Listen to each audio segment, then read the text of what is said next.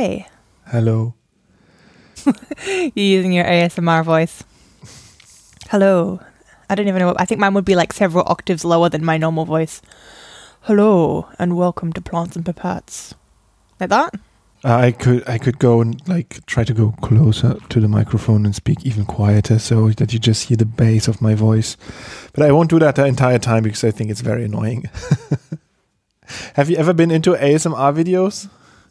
I've seen a couple of them, and there's one um, my friend keeps on sending me. That this is a tiny, I think she's Korean, a tiny Korean woman who, like the the video is her just eating a table full of food. Like it's it's literally six to ten people's food portions and she just like eats it while also having the microphone sounds of like her pouring the coke and her drinking that and like eating everything like slurping and there's like little um um, subtitles explaining, "Oh, I love this. Oh, look at this crab, so soft, so tasty." Mm, mm, mm. And like it's You're describing it, hell to me.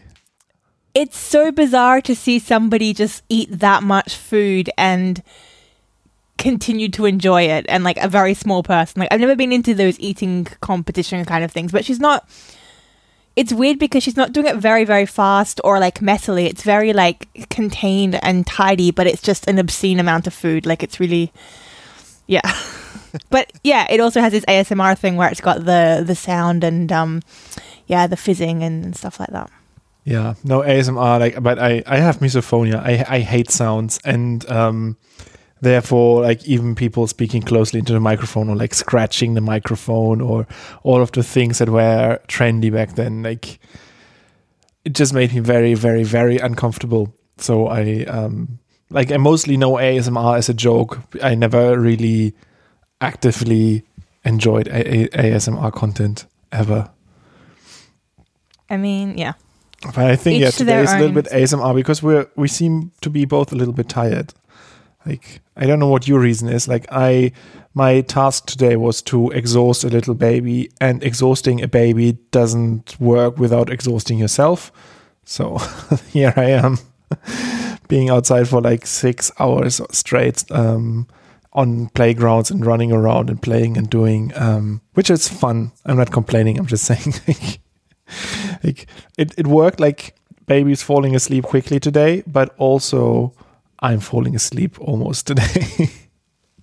I'm almost exactly the opposite. I'm not at all physically exhausted. I'm just mentally just like so done. Like lots and lots of busy work stuff at the moment and lots of stuff that requires like different kinds of thinking. So some more creative stuff and more just like intense assessing stuff and yeah. My mind is dead. I'm glad that the tomorrow is the end of the week and then I can take a little like vacation and to just do something stupid. Which actually, um, one, thing I want to say, my friend for Valentine's Day, one of my close friends sent me a book, um, and it's called The Song of Achilles. It's like a, I mean, it's about Achilles and this kind of Helen of Troy, but um, novelized. And she said it's her favorite love story. And I started reading that, and it's been such a long time. I mean, I think I say this every single podcast, but I just don't read enough for pure funsies these days. Like I read constantly. My work is reading. Um, then like for the blog, I read. Um, and then for book club, I also read. It's that's usually a little bit more of a novel and less of like a scientific document, but it's still, you know, learning, educational reading. Um, writing notes, thinking about it. And then also I've been reading a lot of books that are more like about serious topics.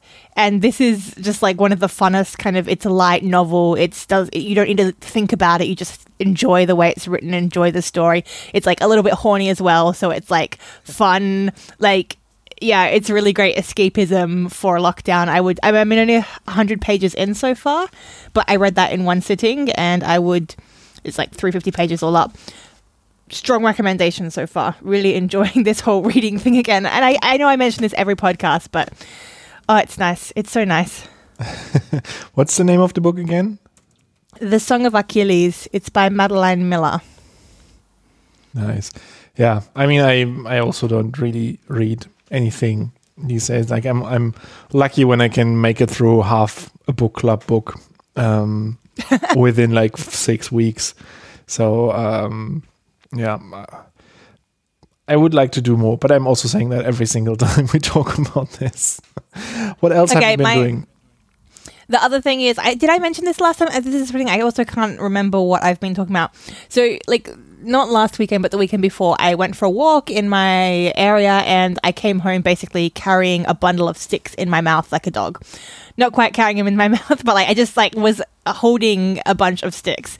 And I'm sure it's like familiar to anyone who knows me. I am a collector and a hoarder, so if I see things, I just pick them up. I mean, obviously I don't steal things, guys, but I pick up random in this case, um, my council had pruned a lot of the trees in the areas, and the bigger branches they had removed, but like the smaller branches they just like dropped on the ground.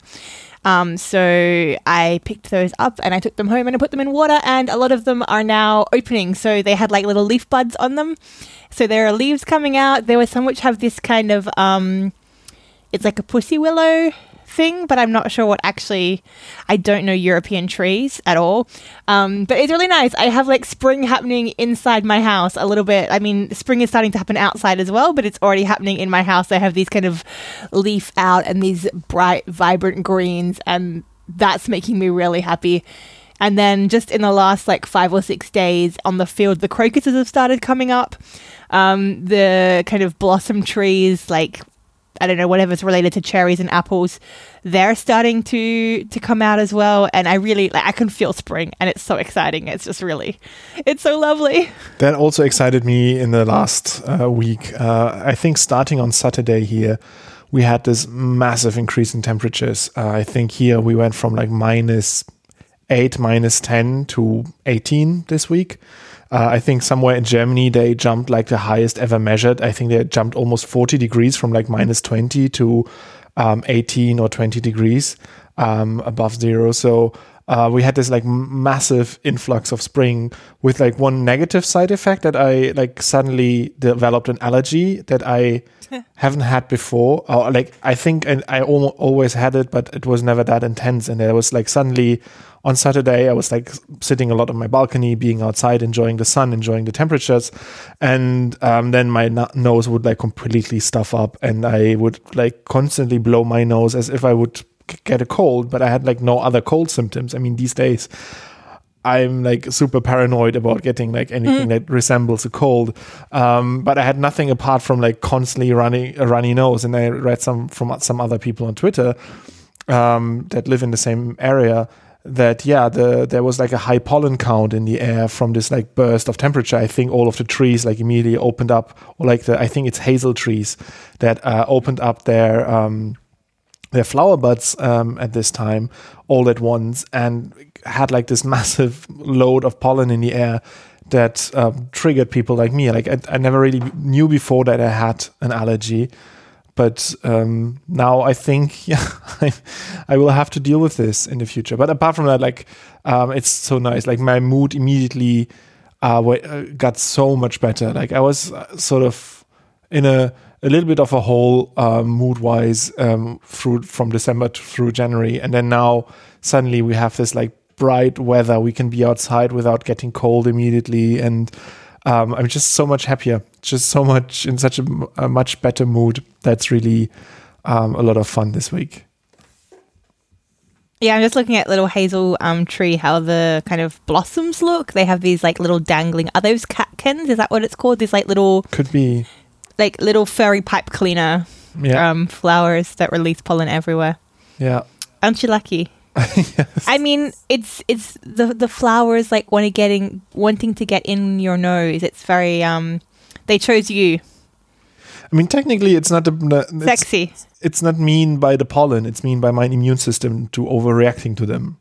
Yeah, exactly. The pollen just wants to get close to you, so that's yeah, nice from the pollen's point of view. The pollen is just there, and my immune system is like, no, we're not having like any of this. Specious ass, yeah, just like jerking it. yeah. Mm. Yeah. So, um, yeah, that was happening. I also had my birthday on Sunday, um, which was like I'm, I'm anyway not oh usually. Did doing... you get any nice presents for your birthday? Yeah, I got a very nice package from the UK from a certain someone, uh, and I was that was really delightful. There was like um, a beautiful card in there, but also delicious sweets and crumpets. Now, my wife is looking into how to get crumpets here because she, when she was living in the UK for a you year, you can't. It can't be done. It's not possible. I tried. I lived in Germany for what seven years. You can't buy crumpets. Yeah, and it's such a shame because like she, like I like them and she loves them, and um, they're so good. You just like triggered her. she she she had so many of them when she wasn't living in the UK, and then like, of course she couldn't get any here. And now she's like, but there must be a way. Like she's looking into recipes now to make our own um, because yeah, we need we need you, the You can, yeah, you can make them in a pan, right? But the thing is, honestly, to me. What's so good about crumpets is also the packaged crumpets, like the ones I love. It's it's you know, it's not the fresh bread that you make yourself. It's the fact that they have that kind of packaginess, and then you put them in the oven, they get crispy. You put some peanut butter, it drips through. Like, yeah. Yeah. I mean, this is one of those things that it's like, it's really clear that it's not about access, it's about just no interest. Like, there's no reason why you can't have crumpets in Germany. It's not that hard to make crumpets in Germany, but just like German people have not embraced crumpets culturally, apparently. Yeah, yeah, not at that all. Was, I mean, you can get scones here, you can get donuts, uh, bagels, uh, all kinds of sort of non-German baked goods. Uh, you find them here, but crumpets is just completely absent. But that was also something I really found when I first moved to Germany, like this thing that you can cross a border and like it's literally like two hours by car, and suddenly you've got completely different things in the supermarket. Like just the like if you go from Poland to Germany, what you can find is just completely changed. It's like this doesn't make logical sense. It's just yeah, it's true. What people want. And even now, like the other day, I went to a Polish shop to get some sweets um, because I like the the Śliwka, the the plums and chocolate. I love mm. them, and I wanted to get some.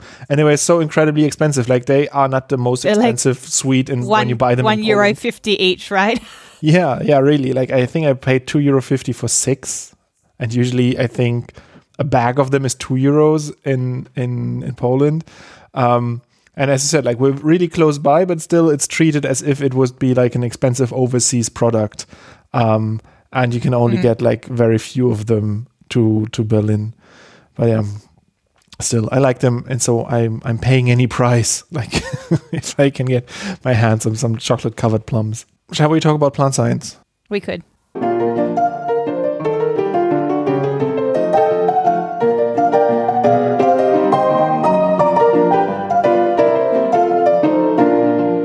Favorite plant. Yeah, and this time it is my turn around to do my favorite plant, and I chose Tropaeolum, which is technically a genus and not a species, but I think since Yoram did cycads as his favorite plant, pretty much anything goes. Um, and although it's a genus, um, it's kind of represented by just a couple of species, which um, are all sort of under the same common name, and that name is Nasturtium which Yoram, do you know what a nasturtium is? No.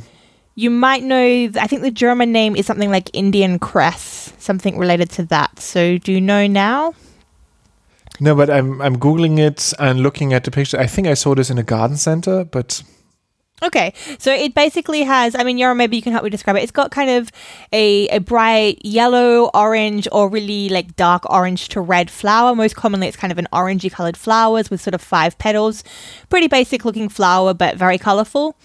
Um, and then it has these really awesome, amazing, beautiful green leaves, which kind of look like UFO discs. They're quite circular yeah. and round um, with a center um, sort of the veins come through the center. So the, the stick is like up the center and then it's round around this, this central thing. They remind me of water lilies uh, a little bit, like from uh, like at least on the photograph from the texture, they look like they would be very hydrophobic. Um, and there's like some water lilies that have uh, a similar shape, I think that's absolutely wise, clever, intelligent, and I don't know, premonition of you. Because one of the the cool features about the leaves are that they are very, very hydrophobic. I actually saw a report that I think way back in 2014, MIT was talking about designing new hydrophobic surfaces and some of the inspiration they used was nasturtium leaves. And basically, the leaves have these really small grooves on them, and by having this like um, repeated patterns of grooves, that actually helps that when water droplets fall, they bounce more rapidly off. So, thus, you know, being more hydrophobic, repelling that water away from them. And Personally, for me, um, when I was a kid, we had nasturtiums all through our garden, growing kind of wild.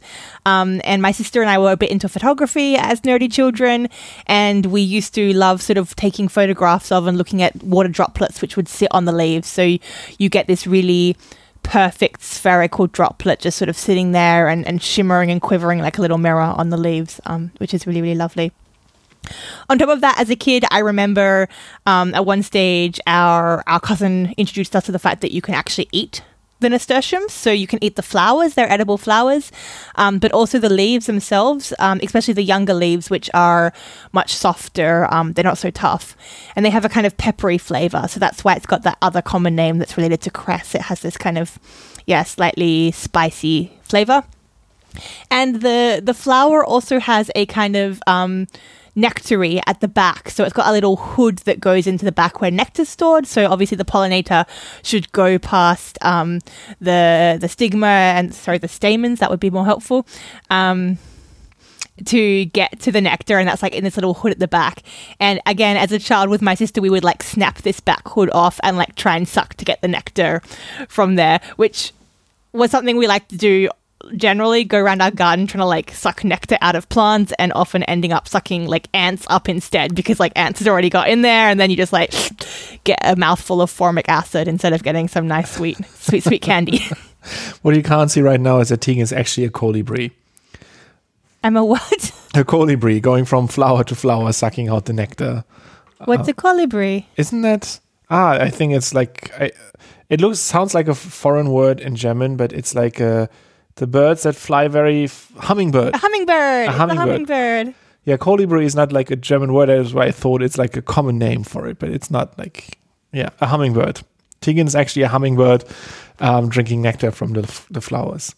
I do. I think I probably am part bird, like based on both my suspiciously beaky nose and my desire to have like things hanging in my cage, like you know, with like the budgerigar, you have to put the mirror and like the little bits hanging off, and then they kind of like poke things with their beak and they like rearrange there. And that's basically me in captivity during lockdown. I'm just like the other day I went for a walk and somebody had their brown bin on the verge. So like the brown bin is the um, garden waste bin, and it was getting ready to get picked up. And I saw that it had some eucalyptus leaves in the brown bin, so I like snuck and like yanked it out, and then like I carried proudly home these eucalyptus leaves and like hung them in my bower. So now I have like just dried eucalyptus leaves. They remind me of home, but um, yeah, definitely some hoarding tendencies going on there, which are not being improved by lockdown, I would say. Anyway, I think I'll talk about that a bit later in the show. Anyway, nasturtiums, back to nasturtiums. Um, so the reason I wanted to talk about these, I have lots of like really lovely memories of these growing up. I think I mentioned in spring last year that I started growing them even in my garden in um, London just because they do remind me of home. Apart from trying to eat them, my sister and I used to also go around collecting the seeds of the nasturtiums because they have quite large seeds. They're probably like as big as the fingernail of your your small your littlest finger, so that kind of that size and then rounded and they cluster in groups of three. Um, but they look like little brains. So it's basically three brains with the underside of the brain facing inside, inwards, um, all gathered around.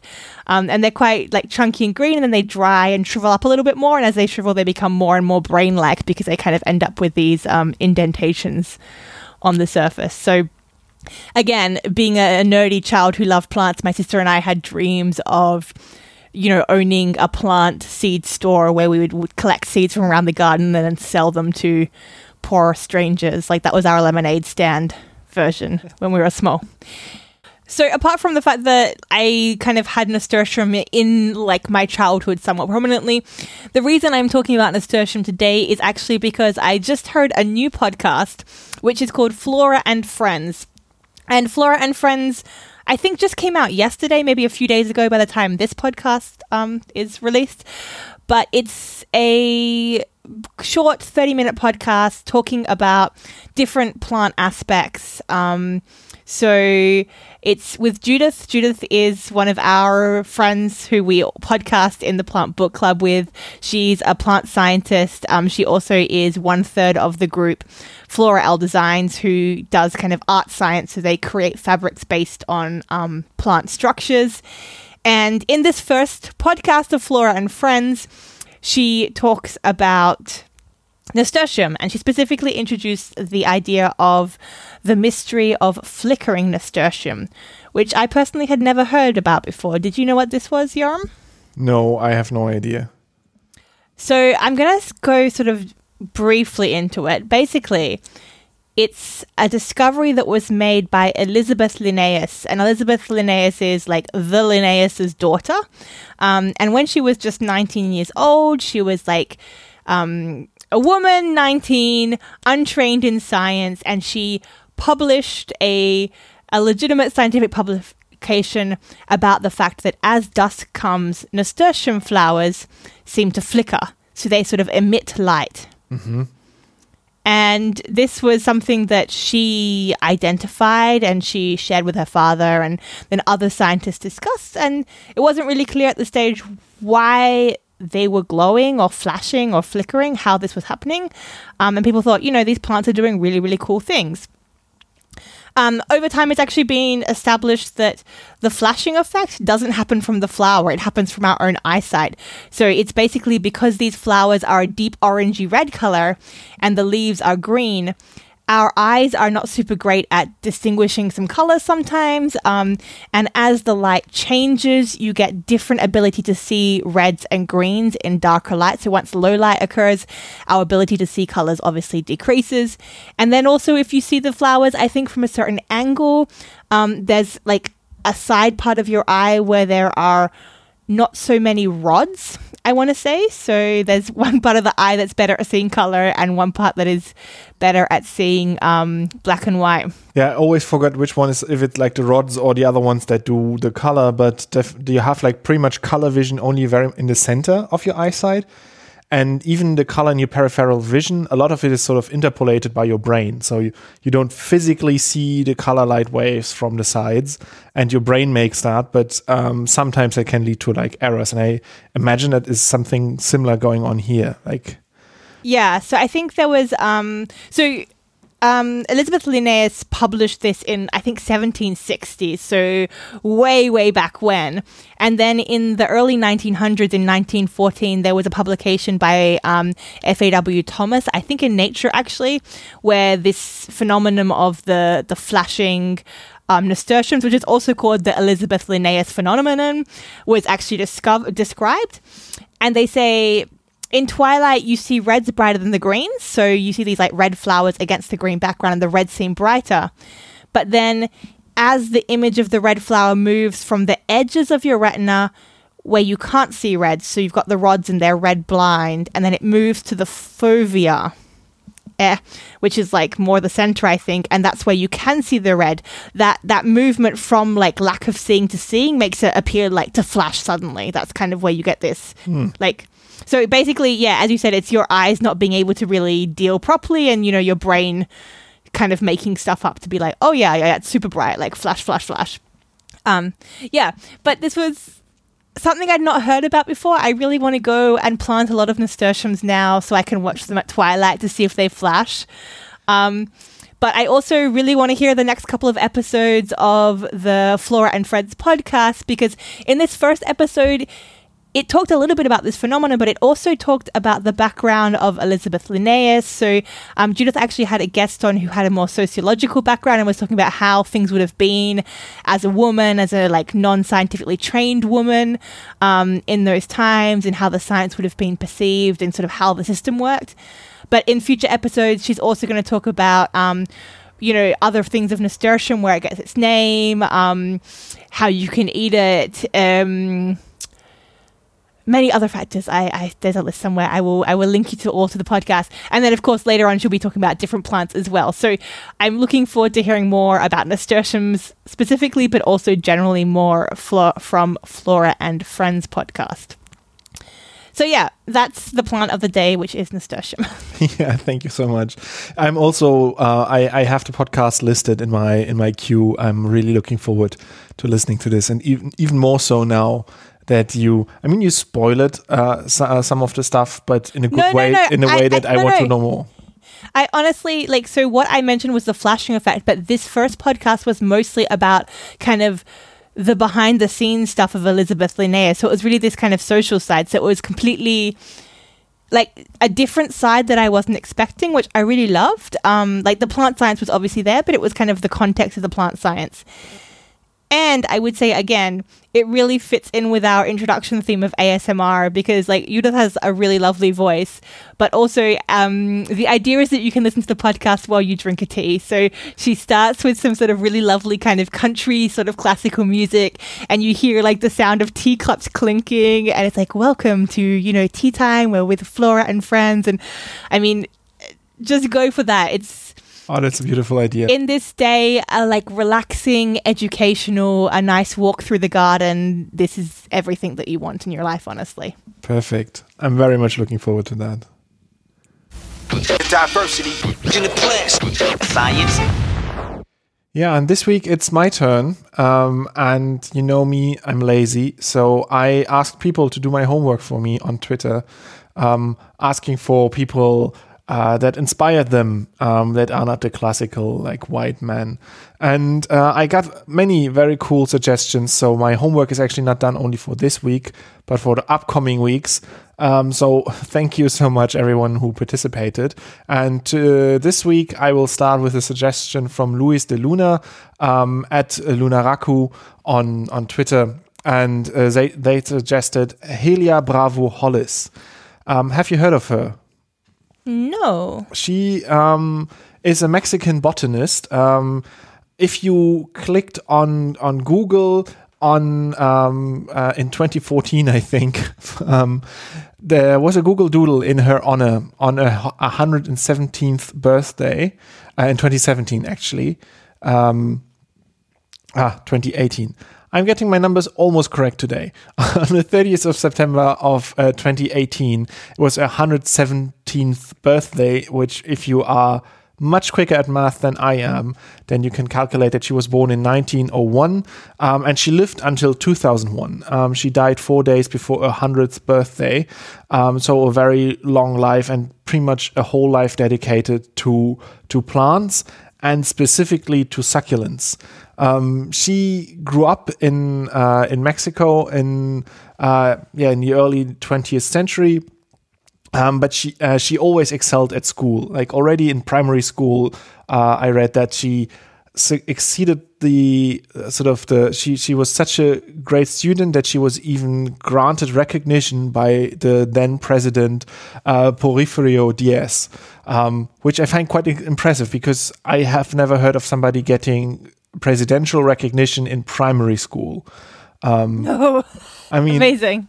That's that's pretty outstanding. So that's really cool. Um, then um, here's where my lack of history bites me a little bit. Um, there was the Mexican Revolution happening, and in 1914, her father was killed, which was a big sort of distress to her entire family because back then it was um, about like loyalties to different parties or like different like players in the Mexican Revolution, and her father was sort of on the wrong side, as in the side that lost, and therefore um, her father was was killed in in the Mexican Revolution. But um, that didn't stop her to pursue her education, and she went on to to work um, uh, to to continue high school, where uh, of all things, like she um, she share, shared a, a, classroom with people like um, Frida Kahlo, who was in the same high school class as her, which I find like just a very weird coincidence in the uh, in this case. But she was like this this high school and her class must have been a very special class because there were many um, brilliant personalities of Mexican culture sort of in the same school at the same time. Um, but back then there wasn't really a way to study biology. Although she was really into plants, um, the university that she um, that she wanted to go to, the National Autonomous University of Mexico or UNAM, um, they didn't have a biology degree at first. Um, so she started studying medicine. She was also pressured a little bit by her family. They were like, "Hey, medicine is like a, a good and solid profession, and you you are great at school, so do that." But she always wanted to do plant science. Um, and uh, then she transferred um, to the College of Science at the same university, and there she could work um, together with her mentor Isaac Ochoterena, um, who uh, with whom she she had her first publications, and um, she create she was then asked to create the herbarium, so the very first herbarium of the uh, on university. Um, and uh, she was also commissioned with the study of the uh, cactaceae, um, which cactuses. cactuses, yeah, cacti. I don't know, but the the spiky plants that are very sort of the defining plant of the Mexican landscape. Angry spiky plants. yeah.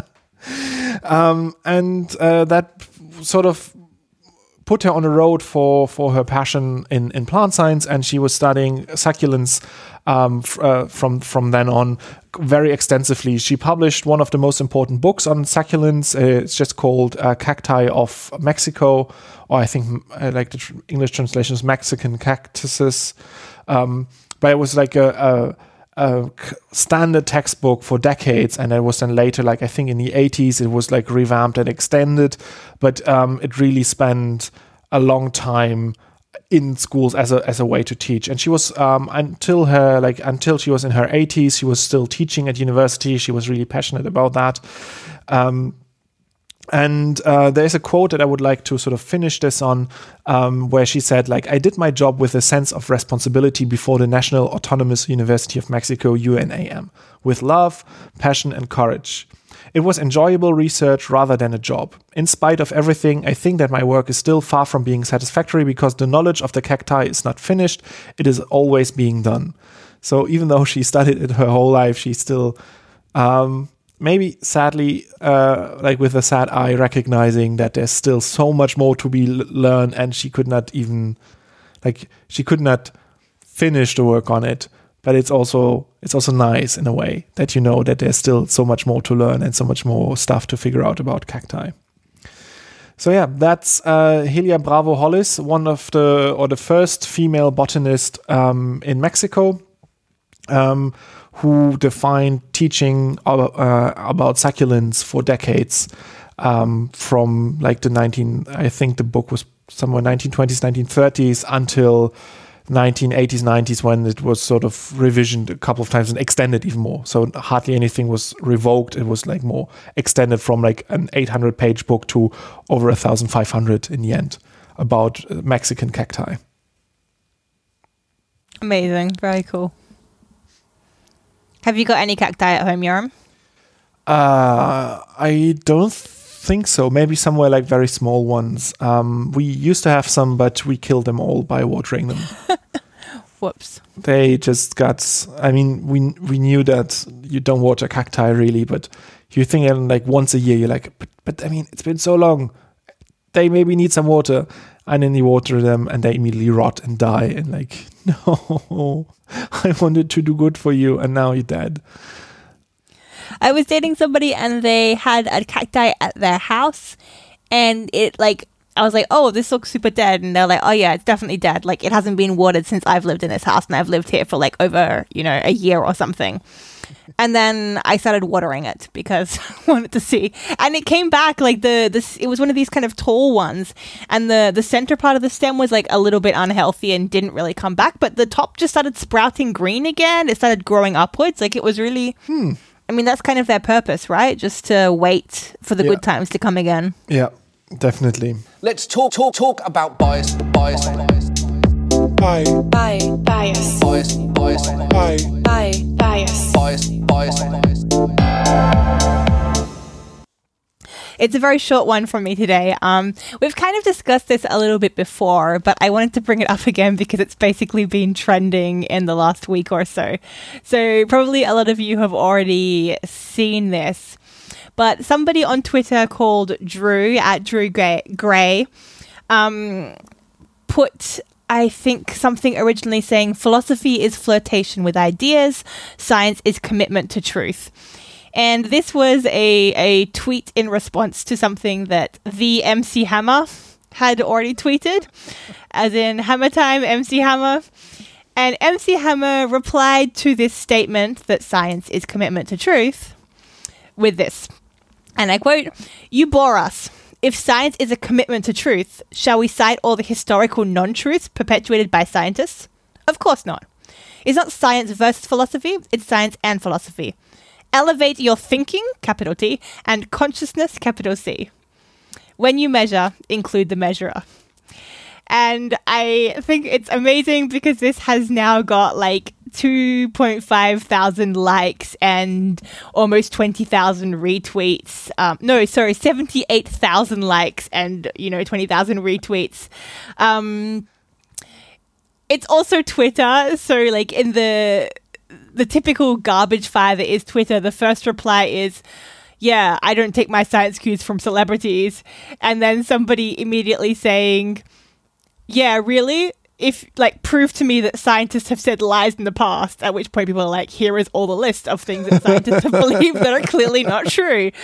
Um, so it is a hellfire of Twitter, and I don't encourage anybody to go on Twitter unless they have to, because it will destroy you mentally, I believe.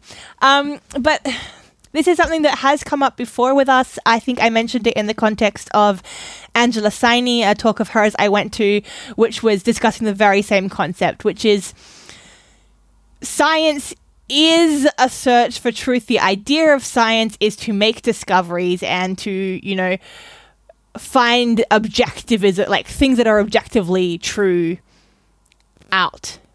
But that doesn't mean that science as a study is truth because science as a study unfortunately is done by scientists as incredibly flawed biased human beings.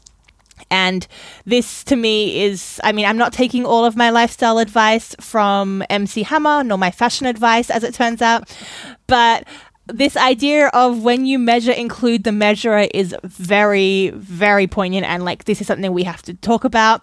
And this is also why we always do the cognitive bias. It's why we came up with the idea of this segment on the show is because you cannot pretend that just because you're a scientist you know doctor dr trained scientist you are therefore a perfect human being and you know what you produce is without your bias so I, I kind of just wanted to have that as a reminder that especially when we look at historical science, but still very much when we look at the science that we do today, people are always flawed. And it doesn't mean that all science is flawed, it just means that we have to do as much as we can to minimize those biases. And you know i'm not saying let's throw all of the science out. We're not throwing the baby out with the bathwater. Like it's just saying that you know, we can't say everything is an absolute truth just because it has the word science associated with it. And this is especially true when we look back on what we have historically believed. Um, and again, with science, if you do have new evidence, you've got to take in that new evidence and change your opinions based on the new evidence. So, yeah, yeah, I, I thought that was fun. Yeah, absolutely. I mean, science is is is a tool set and a mindset, but it's not. I would not equate it with truth because there's so many things where we re- learn that the truth is different from what we thought at a certain point in time.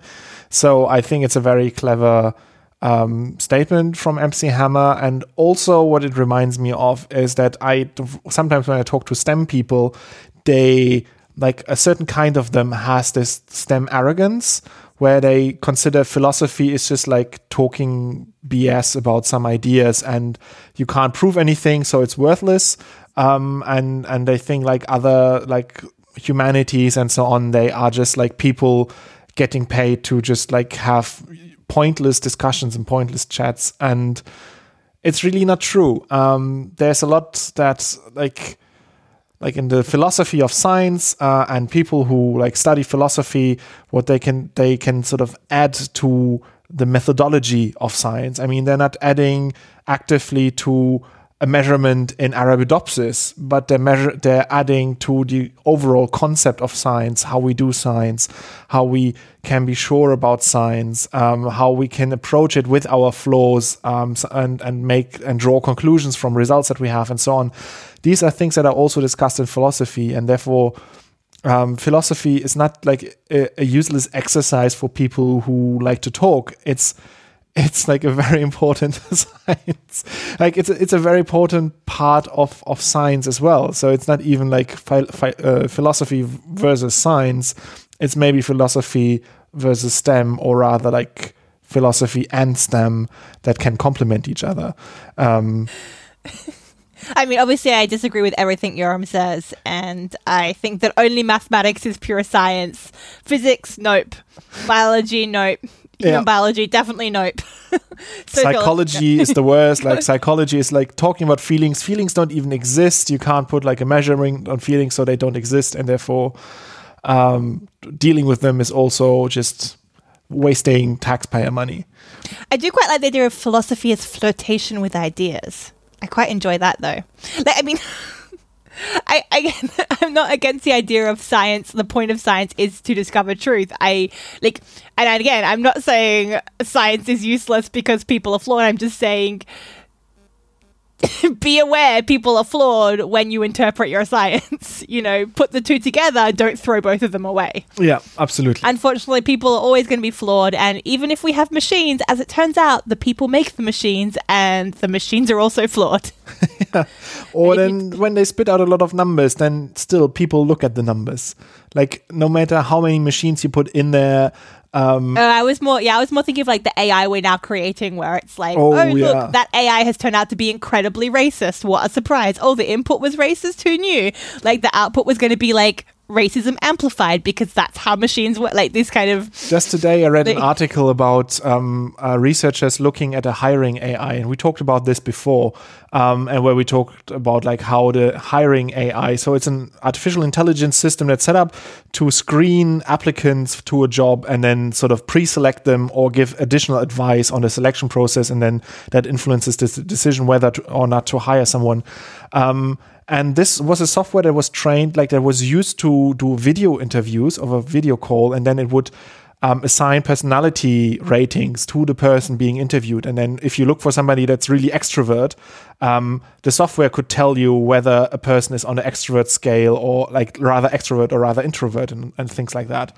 Um, and they realized I could just when, like draw a giant like smile on my face with lipstick, like just going up my cheeks and towards my eye line. No, you don't and even the- to have to go as far as that. Like the the the AI with like the same person in front of camera could be giving out completely different readouts depending on how much light was on a person's face, whether they had dark skin or light skin, whether the background was sort of a mess or very clear, yeah. or whether there do was wanna, a picture. Do we want to go back a little bit to what you just said, whether they have dark skin or light skin? Uh, yeah, I mean, it was also racist. Like, um, it was racist, but it was also within the same race, you could be like dark skinned and had a negative rating if you just had sort of your computer light on you. And if you had like an additional light there, you would be sort of above the threshold of being hireable just based on the lightning ah. and, and, they, they could show that like so many factors outside of the actual person would like push this AI in one direction or the other, which yeah, I mean it's to us it's not a big surprise, but I mean these systems are in active use. Um,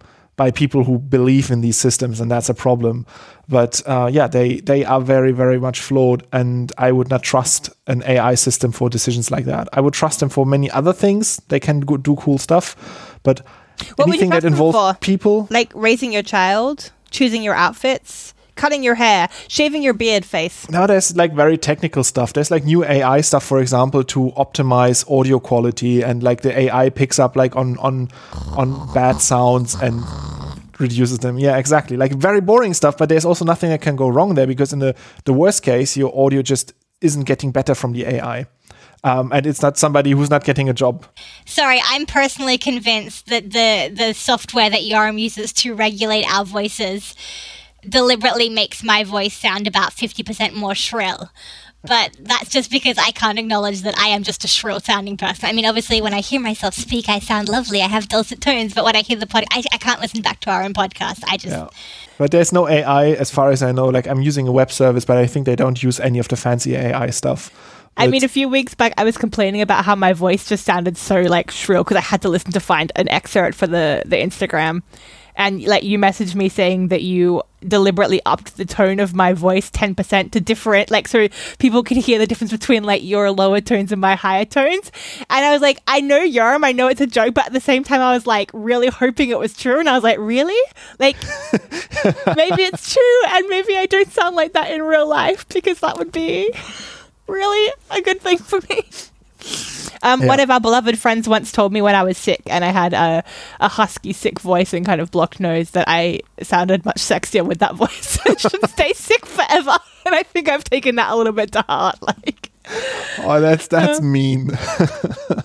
you you know who it was. I I have a good idea who it was. Yeah. Say the name. We can beep it out. It wasn't.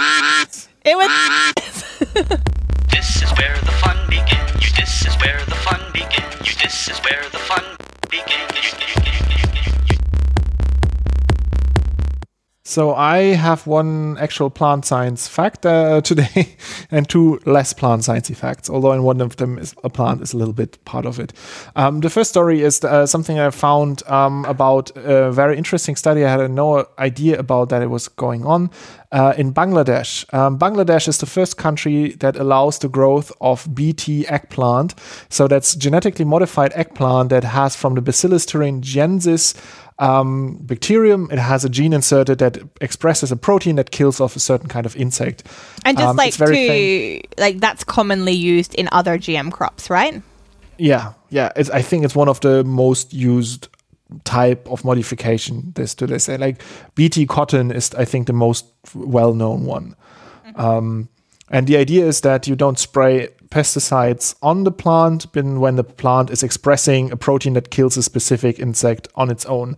Um, and therefore, uh, when an insect comes and eats the parts of the plant, then it eats the protein and it dies, and that protects um, the plant. And it works very well in cotton. Um, that's why it's used um, extensively in many places around the world in cotton farming. Uh, and in Bangladesh, um, they are the first country to to allow the use of that in eggplant, and they allowed that already in 2014.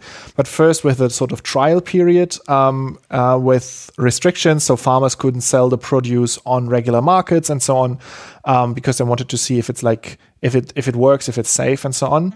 Um, but then in 2016, 2017, um, they extended the program. Farmers were allowed to sell the the products on regular markets, and also more farmers could just buy the seeds. Um, and now there have been two studies published that looked at the impact of um, the BT eggplant on these farmers. And these farmers are mostly small scale farmers um, with very small plots, so not the sort of big industrial type of farming that we find in Europe or the United States. Um, and uh, they um, the, the question always is like, do GMO actually benefit the farmers? The, the companies that make the GMO, they always say like, yeah, of course. And the, the critical like NGOs often um, say like, no, if you calculate everything together, it's actually worse in some way. They say and like not now, only no, but also suicides increase when there's GMOs. Like that's the dominant yeah, yeah. They say like they the people get dependent on the crop. They can't like uh, compete anymore, but they have to pay a high price to get the seeds. And often, then there's also the, the idea that like the main idea of the GM crops is that you don't use pesticides anymore because the plant itself is toxic to the bugs. Um, but then there are some studies uh, or like some some things published by NGOs. I have actually no idea if it's like peer reviewed studies, but they say like, look, a pesticide use is actually not decreasing that much. Um, so you have sort of the GM crop plus the pesticide, so it doesn't really help in that respect. And so there are now two studies that looked at these things on a larger scale. They did uh, randomized control trials, um, and they looked at um, like net uh, profits, so including um, like paying for the seeds, paying for pesticides, how much money they could get for their crops on the market, sort of on a per unit measure, but also in a total measure. So how much money they could get per harvest season and so on. Um, and they found that there were, were only positive effects. Um, they they found that the uh, BT eggplant increased yields by 51%. It reduced pesticide co costs by 37.5%. Um, the the farmers had more output that was sold at a higher price. They had to throw away less plants because you have to imagine before when they were spraying them, um, they they gave the numbers that sometimes they had to spray weekly and they would still get about forty percent of the plants infected with this um, fruit worm that would bore into the fruit and destroy the, the, the, the harvest. So even despite spraying a lot, like every week they would spray their fields and they would still lose forty percent of their harvest to the bugs. Um, and that was stopped with the with the BT eggplants. Um, they had a higher net revenue, so 128% increase in revenue. And also because they used smaller quantities of pesticides, they had reduced effects on their own health uh, by the pesticides. Mm-hmm. So um, the um, they had here they said like farmers who had pre-existing chronic conditions consistent with pesticide poisoning so people who were already sick because they sprayed pesticides throughout their their life on the on the crops, um, they had 11.5% less um, were less likely to report conditions uh, linked to pesticide poisoning. So they were recovering to some extent um, from that, and of course they also wouldn't have to pay for medical expenses. So there's like this whole set of measurements that they looked at, and in all of them it was like a, um, an upwards movement um, for them, uh, and uh, another thing that I want to mention here, which is important, is that the plants were developed as pu- public-private partnerships. So there's not like a big Bayer crop science that's making the plants and selling them now, but it was co- together with the Bangladeshi government that they developed that, and there's now a government agency that's in, in charge of selling the seeds to the farmers, and they do that at a very low price. Um, so that's yeah, it's it's also not a factor now that nowadays like the the amazing miracle crops but they're very very expensive and there's sort of the conventional old crops that are very cheap but it's also like the government agency makes sure that um, the the gm seeds are also very accessible to these small scale farmers. So overall it's like a massive net increase and i found that quite interesting because yeah i i heard many arguments from both sides about this and when you read a study that's done by Bayer crop science and you read a study that's done by greenpeace to me they hold the, a similar level of trustworthiness, which is not a lot. Um, and these two are peer-reviewed, um, published uh, studies that look at that, and um, therefore, to me, quite interesting. I mean, obviously, in the context of MC Hammer, we must remember that Yoram is a raging GM addict yes. who doesn't eat a food unless it's GM. He's paid by Big Monsanto, and that's why I'm so very very thin because in Germany you can't really get GM food, and so I'm just like most of the day. Well, you would have to eat the food that was planned for the pigs, right? Like that's kind of. yeah, and even there, it's it, it's hard. Like I I have a stash from like Arab, GM Arabidopsis no. seeds that I took from the lab. Oh, from I'm just eating I'm just eating Arabidopsis seeds for the high oil content, and that's like what's keeping me alive. So I have something that's genetically modified in my body. And like it's mostly GFP seeds, but but I think you would be much more enthusiastic about the potential for GM to be a force Absolutely. for good than definitely than your average person in Germany or in probably in Europe, I would say. No, absolutely. But I'm also a fan of of looking at these studies like when they're peer reviewed. Like yeah, I do. I mean, I do like that this also looked at small, what's it called, smallholder farms, um, because that's kind of what we should be caring about. These are people who are like need to be improving their yeah. ability to get money and um, food security. So, yeah, there's also the biggest potential to to have gains there because many sort of industrial farms they have optimized many things, and so if you have a new crop variety that's just in one one of the qualities 5% better, that's just like a very small increase. But with these small subsistence farming, um, they are often non optimal in many regards. And so if you bring yeah, in something I mean, that's like that's that's true, but often also the problem is that the trials for testing the new products can be done under more optimal conditions um, that don't, for example, take into account the fact that these farmers don't have the same access to irrigation and fertilization. So then, yeah. you know, they if they do sell the product as you know ninety percent increase in in yield, and that's only when you have you know perfect rain fed conditions in central Germany, that's obviously not going to work as well well if you have it in a hotter, drier place, you know. So yeah. yes and no. Like I think there's there there is a big problem with with larger scale breeding where sometimes this I mean it's definitely not it's definitely being looked at more these days, but like if you're not looking closely into the actual local areas where the seeds will be used, you can get these major pushbacks and problems. Absolutely. That's also in, in, in this example here, they were working with local locally grown varieties that were breeding into the modified lines. So they would get optimized, locally adapted lines um, that are very close to the to the optimum for the growing conditions on site um, yeah, because I mean that wouldn't work if like if if we here in Brandenburg would set up and create an eggplant variety that's genetically modified and then would sell it to Bangladesh and be like, here, this solves your problems. That wouldn't work because they they have different soil, different climate, different types of of agriculture.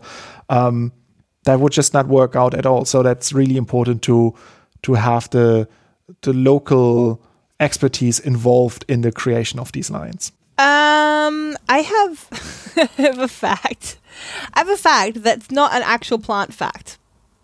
Yep. But through the power of conspiracy theories, I can make it a plant fact. Ah, yeah, that's that's that sounds good. What do you think? That's exactly what we need these days. Okay, so it's kind of um, in reference to something that's come up a few times recently on the show. I think Yoram, you first discussed the fact that platypuses are now luminescent. So if you shine the right kind of light on a platypus, it will glow.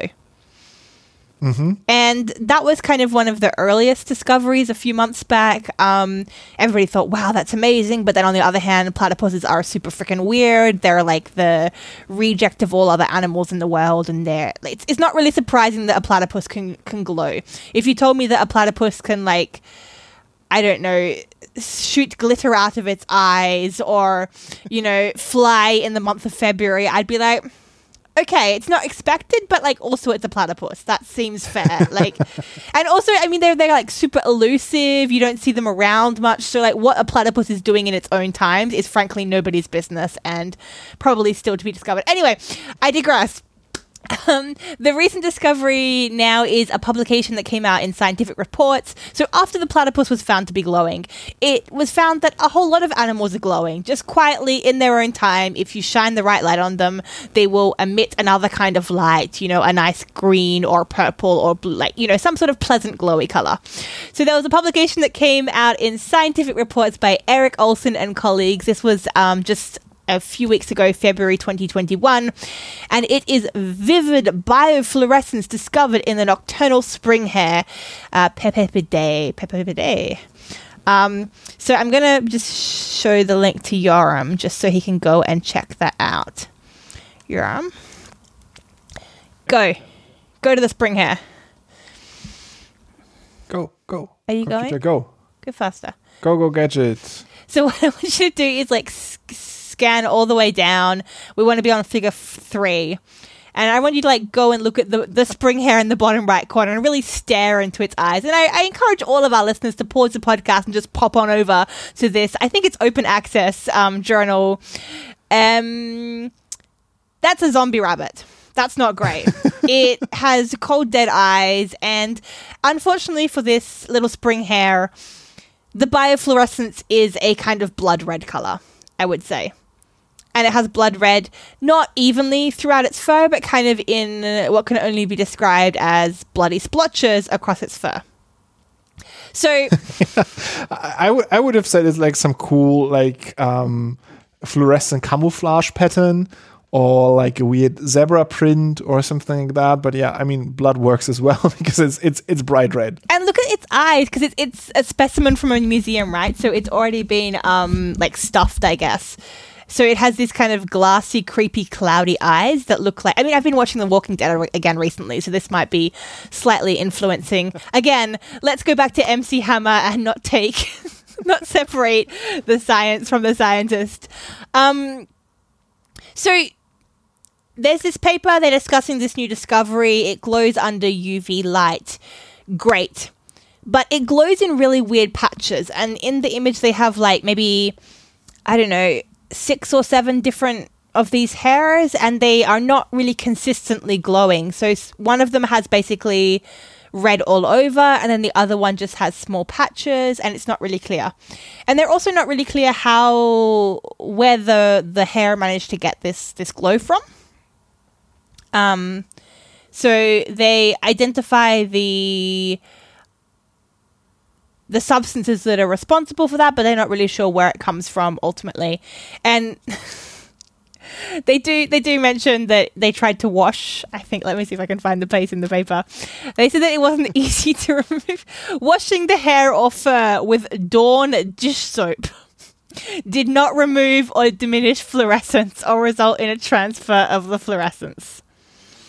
So that I think um, made them believe that it was, and it was also I just imagine now the scientist with his taxidermed animal um, in a bucket and like pouring in a dish soap and just like giving like, it a good scrub and it's like all foamy. And I mean, animals always look weird when they when they're wet, but then it's like a taxidermied animal that's like dripping wet, and then you're shining the light on it. Oh, still fluorescing.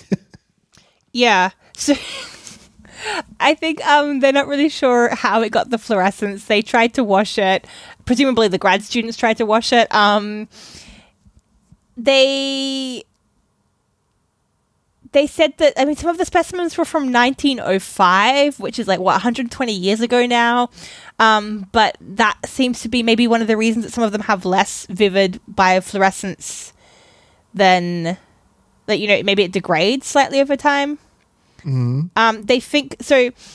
It looks like what they're seeing is porphyrins, which sort of are related to the heme biosynthesis pathway. So that's kind of a way that it could be made, but it's not super, super clear.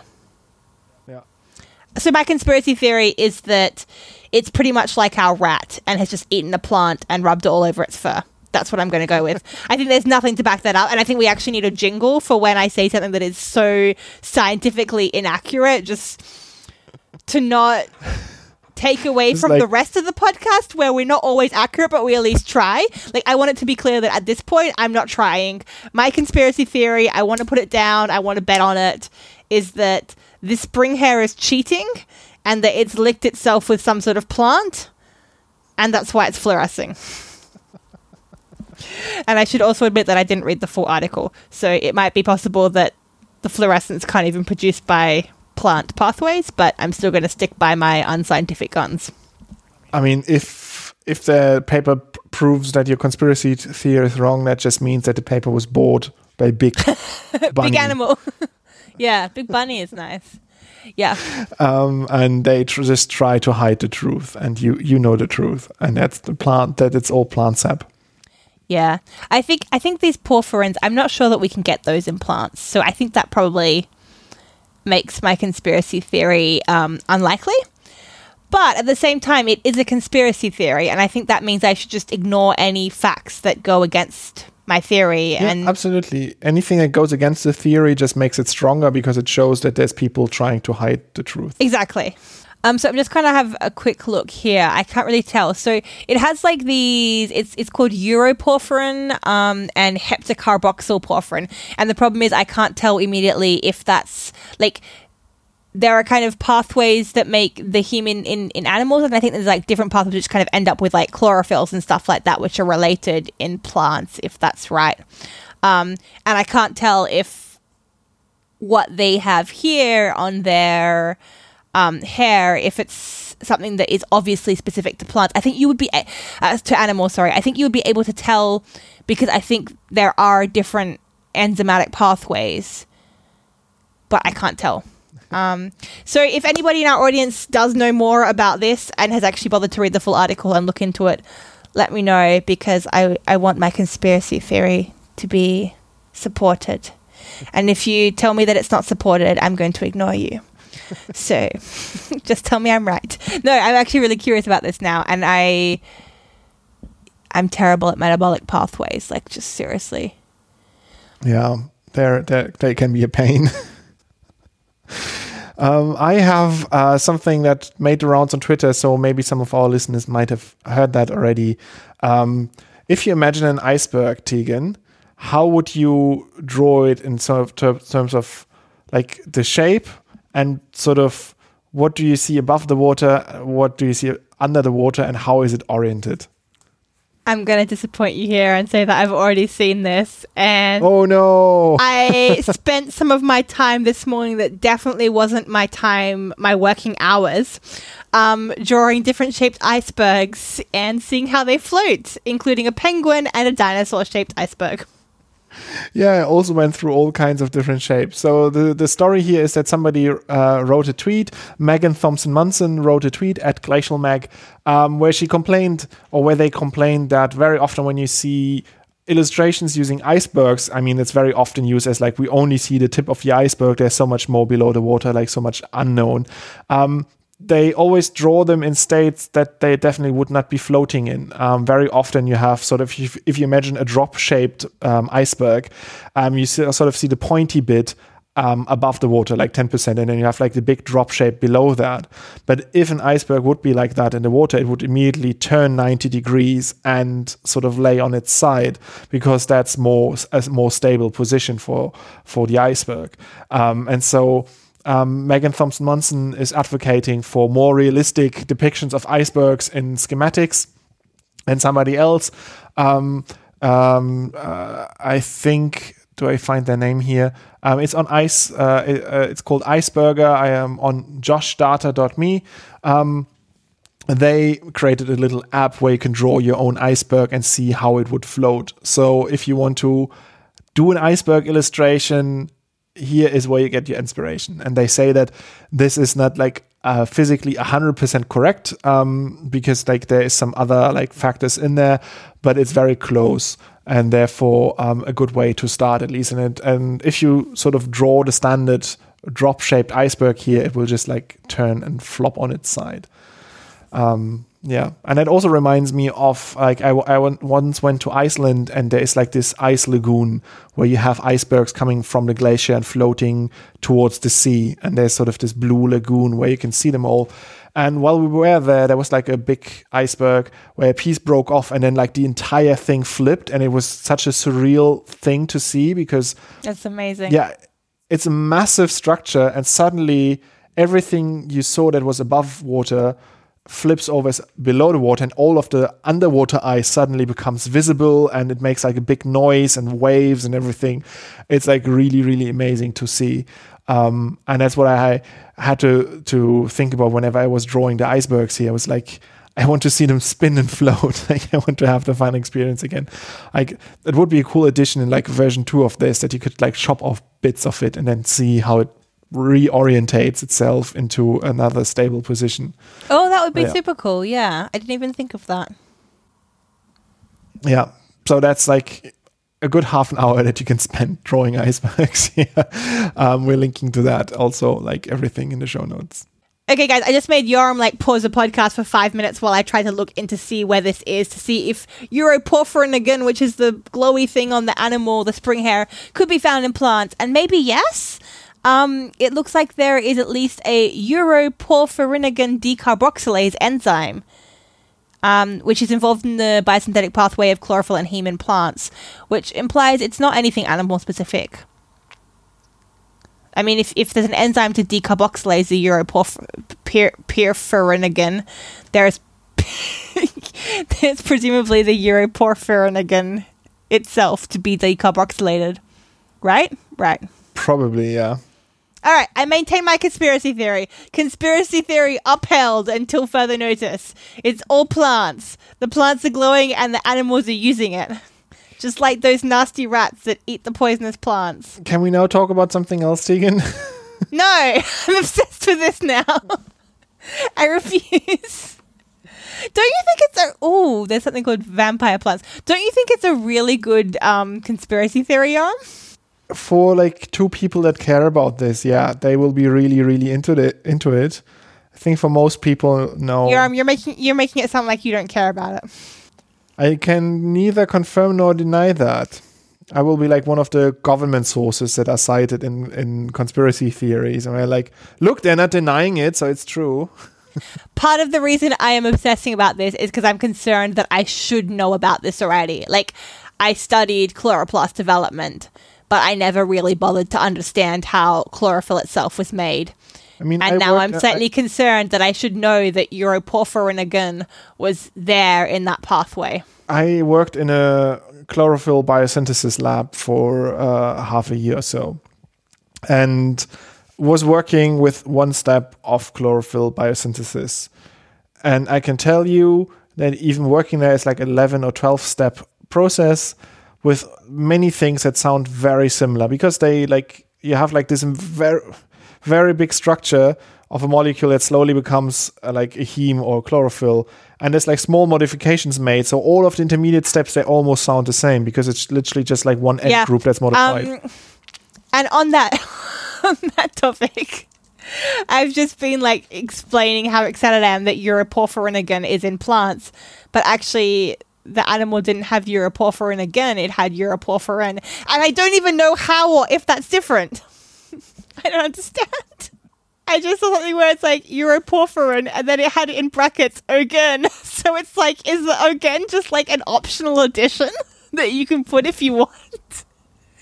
Why is science so confusing sometimes?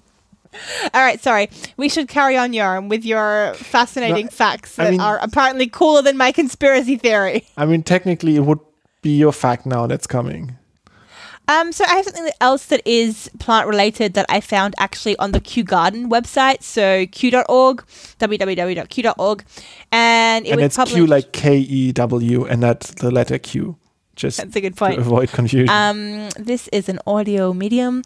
The article kind of relates to something that we've been talking about before on the podcast, so that's why it kind of piqued my interest. And I think last week or a couple of weeks ago, we were talking about acacia. Yoram had acacia as one of his favorite plants, and I was really smug about the fact that Australia got to keep the name acacia, even though it really shouldn't. Like the acacias in Africa were originally named acacia, so according to the standard rules that we use, they would keep acacia.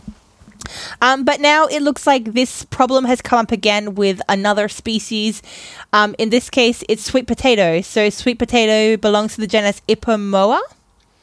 Ipomoea, I'm not sure how you really say that, which is the morning glory genus. Um, so it has these kind of, you've probably seen them around. It's also quite a common garden plant um, with sort of beautiful purple flowers. It's kind of a creeping vine, dark green leaves. Um, very lovely looking. But as with many things, modern science has ruined everything. It looks like basically they found out the Ipomoea um, genus is a bit too diverse and probably needs to be split up into several genesis, geni.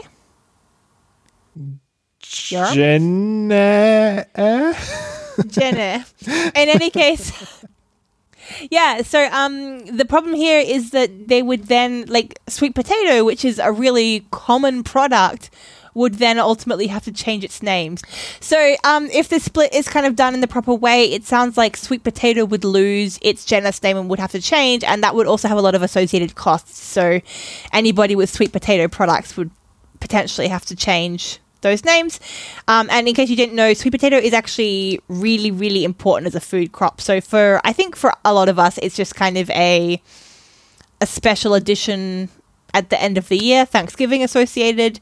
Um, but it's actually the seventh most important food crop in the world. So really important, and also really important for sort of food security, um, because it's obviously like different from a cereal. So they had basically a petition, and there was a publication in a journal called Taxon that came out in December 2020 that was kind of discussing um, if we should change the name and how it should be changed. And yeah, this this thing in Kew was basically appealing to the concept of not changing the name of sweet potato. Hmm. Interesting. It's kind of it's kind of a weird thing. What would you name sweet potato if you would have to give it a new name? I, I just how would I even answer that? Yerm? I think it would already get something right. Like there would be somebody else who has precedent over Tegan.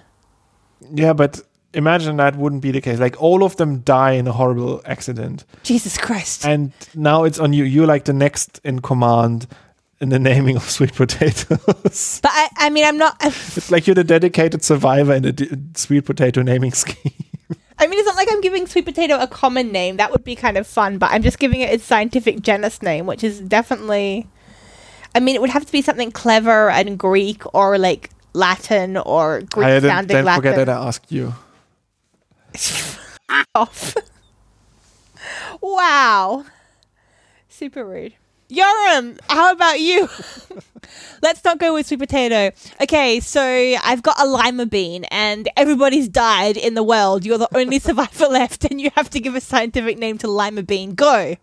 Yeah, like my number one priority after like everybody is dead, I'm like, okay, let's rename the bean. I also don't think I could pick a lima bean out of a crowd of other beans. Like I'm not super confident. I know a chickpea if I see it. I think I could probably pick a fava bean, but I mean, the black ones are obviously black, so that's helpful that their names are just black beans. Um, otherwise, it gets a little bit hazy, honestly. Yeah, um, maybe it's good that we both are not in charge of naming things. I have a follow up from last week. Where last week when we recorded, there was the thing landing on the other thing. Um, and now wow. there have been like some follow up stories on Perseverance landing on Mars. Um, and there's one particular that I quite liked because there have been like many secret messages um, in and around the lander. Um, the most, the, the one that um, got most of the attention was the secret message encoded in the parachute. It had like a very particular pattern of red and no. white stripes. It was something super lame. It was like it was the motto of the Jet Propulsion Lab, and then the coordinates. We persevere, or we dominate, or something stupid. Yeah, I think it's do uh, do great things or something like that.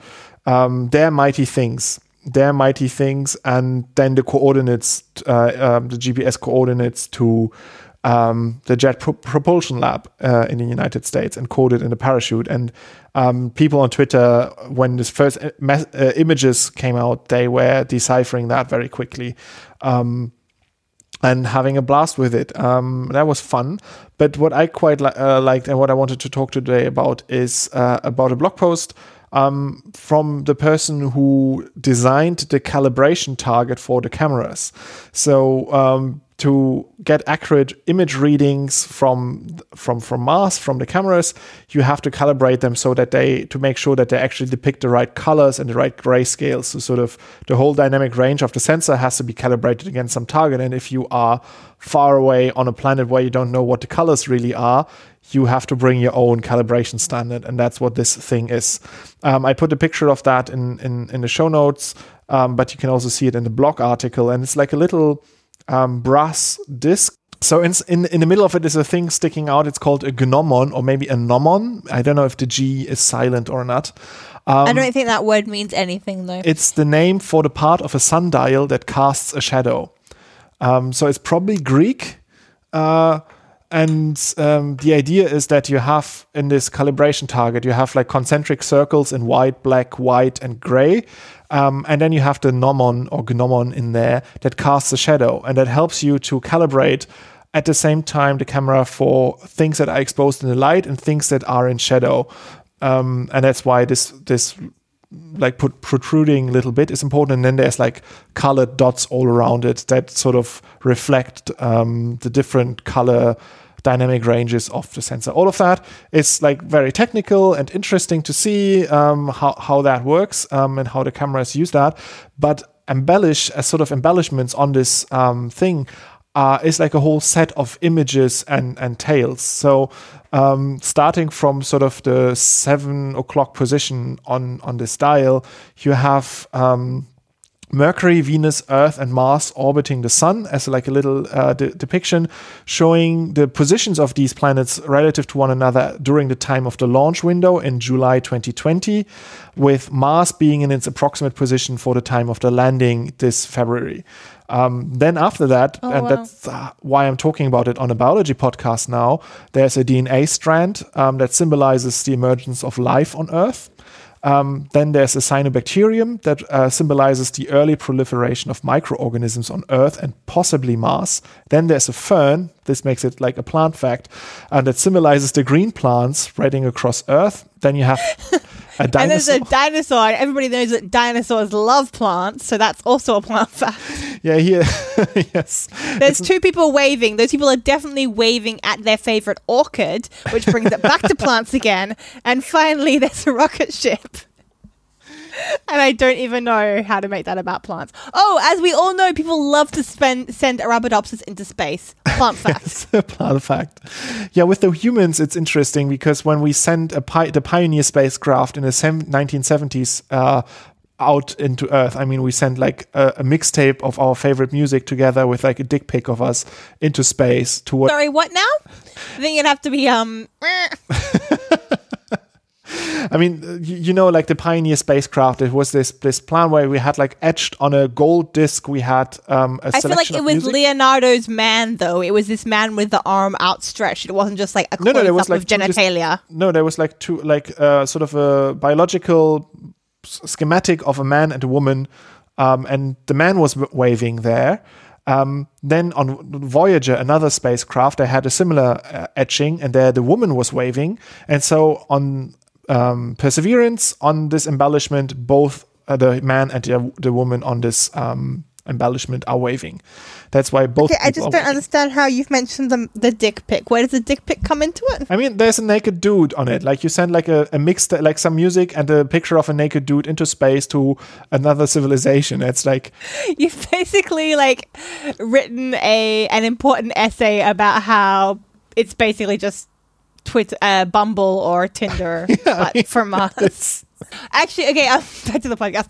Um, this looks really cool. It it has this ability to look this. What is it called? The cali- primary calibration target.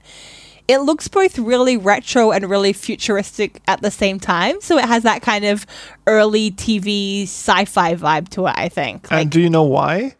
Um, because the the font that they use there, that, that it says two worlds, one beginning on it um, they say like, look, it's a it's a font that, that shows that it doesn't have any hard edges and it looks friendly, but it's also the font that's used in 2001: A Space Odyssey and several other science fiction movies um, from the 70s. Sort of that's why it gets the, the people who made it were just geeking out so hard, like just you could they like designed this and they're like tee hee hee hee hee like all of the in jokes it's amazing. Yeah, I mean the the uh, previous rover it had um, on its tracks uh, on on its wheels it would pr- imprint Morse code on on the Mars soil that would also spell out a message, and they made like f- since they s- started sending out spacecraft. Um, they were having all of these like in jokes and all of this nerdy stuff. Um, there's one last thing I want to talk about about the um, the rocket on there. Like first of all, they said like they made a sort of cartoon rocket, even though it's unrealistic, but they didn't want it to look like a missile. Um, um, because like space rockets sort of look also menacing, so they they opted for um, sort of I mean, honestly, this looks like one of those creepy squids you find in the deep depths of the ocean. So I wouldn't say it's not menacing, but, but it doesn't look notice, like it's going to blow up. Did you notice the direction it's flying on the on the plaque? Towards the red bit. Yeah, from the blue bit. It's flying from the blue planet to the red planet. Um, which I think somebody must have felt very, very clever when they. I'm going to use an adjective here, and you're going to have to beep it out. But my adjective is. and I think you should leave all of that in, but beep out the. Everybody can guess what the word was. Seriously, some self pleasure involved in the creation of this, I would say. Amazing. Um, can I add something onto this? My friend recently sent around that um, Percy the Mars rover has a Twitter account. It's obviously not the real Mars rover, rover and it's not necessarily science.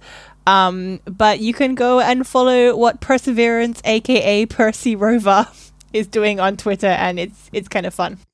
That was my last fact for today. Do you have something? I have something which is, again, sort of plant related.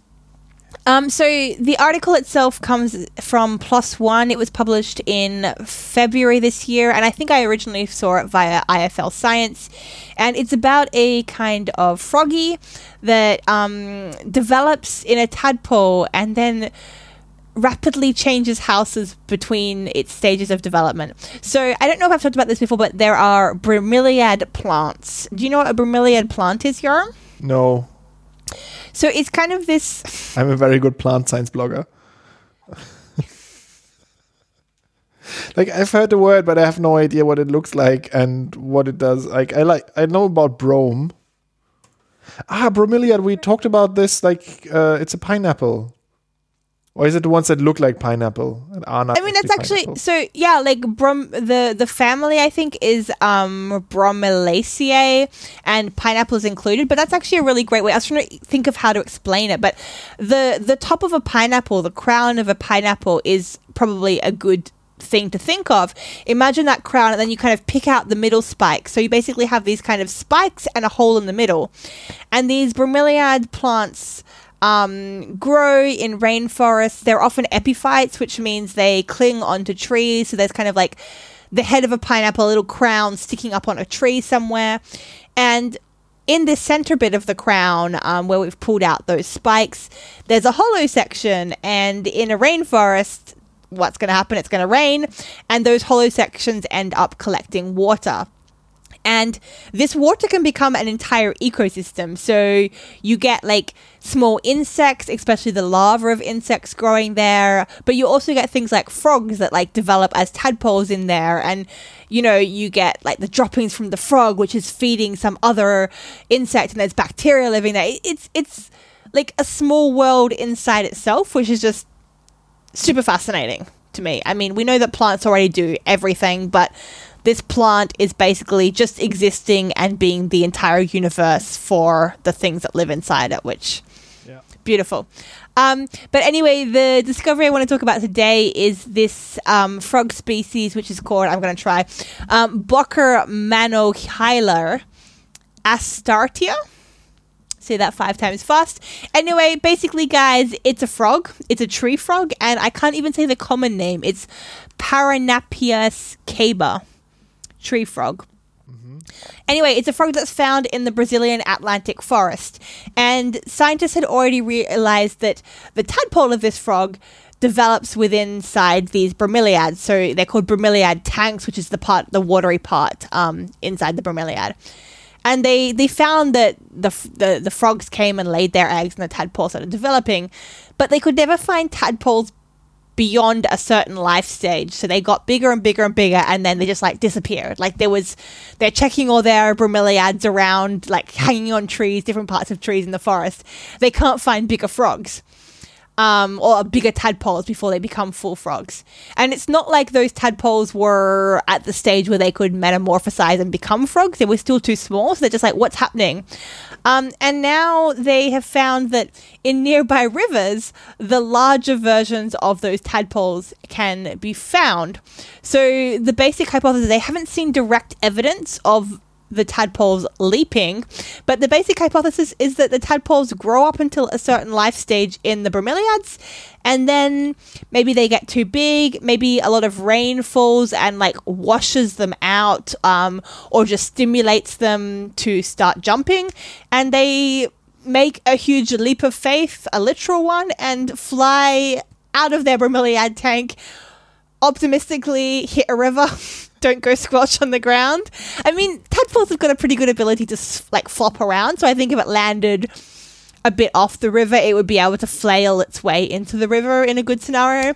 Um, and then continue their development in the river and then become frogs and then start the whole life cycle again and you know make more eggs into these bromeliad tanks so this is basically the first description of this kind of reproductive lifestyle where there's a little bit of reproduction in in the tank, and then while still in the tadpole stage, the things like full on leap out or or get flushed out, or I mean, we don't know yet, but it's quite a big journey to make. It's quite cool, right? Yeah, it it it really is is, uh, is really cool.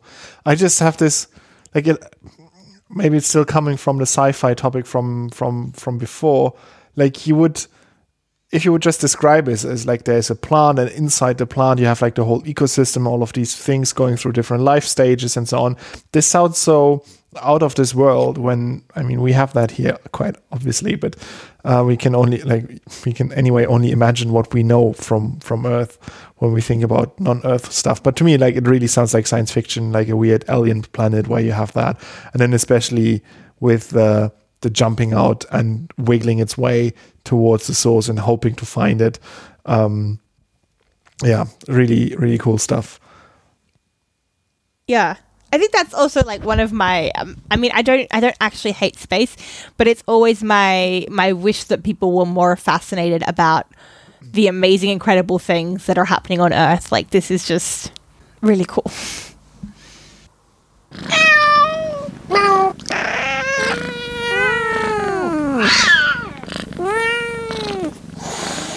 Cat fact.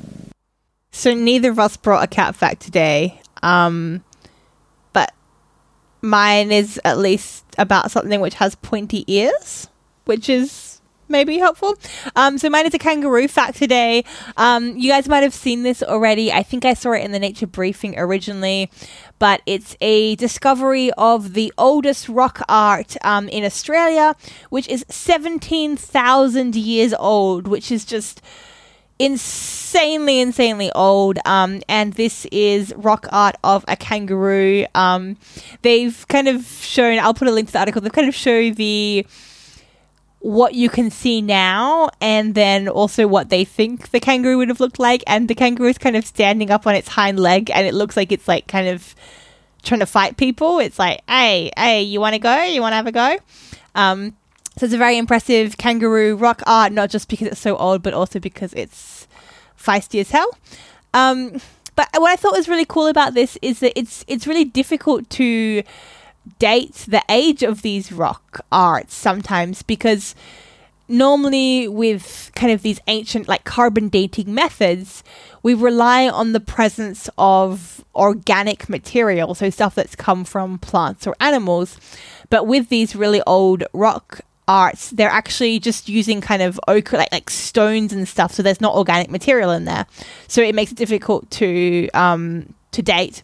So what I found really interesting was that in order to radiocarbon date them, they they used the presence of mud wasp nests kind of on top of and underneath where the drawings were to work out in which time period this had been drawn. So like it's you know before the stuff that's on top of it and after the stuff that's kind of underneath it in lower layers. Um, uh-huh.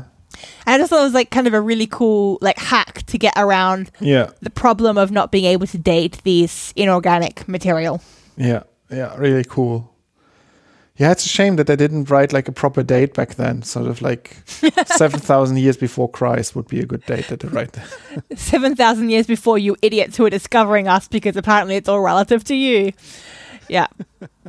I mean, so this is, um, I think, the oldest thing that's been discovered in Australia, specifically the 17,000 years, but we've mentioned before other really ancient arts. Um, I think we already brought up the one in South Africa that was like that hashtag, basically and that's 70,000 years old. And there's also been like a 45, 50,000 year old depiction of a pig um, in Sulawesi in Indonesia that's been found as well. So um, it's not the oldest thing ever, but it's pretty freaking impressive. And you should go and take a gander at this kangaroo because it has fight in it.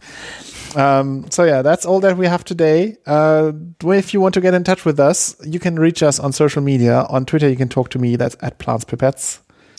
Um, on Instagram and Facebook, there's me. It's at Plants and Pipettes. You can also go to our website, that's plantsandpipettes.com, where we publish once or twice per week um, articles about the world of plant science. Uh, this week, you wrote about lettuces and which lettuce we would pick, uh, we would rather pick um, the more like the fresh green one or the fermented, smelly, rotten kind. Yeah, more specifically, it's an experiment where they showed that by giving a kind of high pulse of light in the week before you pick a lettuce, you can actually extend its shelf life for almost a week, which is quite you know, impressive, I would say. Um, but yeah, it does include a rating scale of lettuces where one is fresh and crisp and green and vibrant, and nine is not only fermented smelling, but also the term leaking liquid comes up. So, yeah, unsurprisingly, when we polled people on Instagram, almost, no, not even almost, it was ubiquitously chosen. Everybody went with the fresh lettuce. So, big shock there. Yeah, it's not like cheese where somebody are, eh, some people are actually into the sort of smelly bit of it, like rotten lettuce. No, please. Dude, your people ferment cabbage. Yeah, but um, we're not like we're actively fermenting it. We're not just like taking a lettuce head and letting it sit too long in the sun and then be like, hmm, let's have that now. Mm, also, lettuce and cabbage are different things. Yeah, but kimchi is based on like a much more um fresh cabbage. It's not the same. Like the sauerkraut cabbage is a very rubbery cabbage to start with. It's very like thick and not crispy, whereas like kimchi has a much crunchier lettucey cabbage thing. That's I mean it's still a cabbage, but it's more lettucey. I would say. Yeah. Still, anyway, um, um, if you want, you can uh, rate us on whatever platform you're using. That would help us to to to get more people to find this this show. And seeing as we're in the point of promotion, I should also mention that two weeks ago we released a new plant book club where we discussed plants that can kill, which was just a fascinating book. We all really loved it.